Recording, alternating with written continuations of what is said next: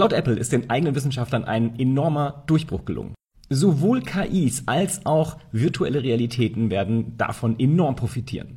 Durch viel effizientere Verfahren könnten diese schon sehr bald auf iPhones und Co. untergebracht werden.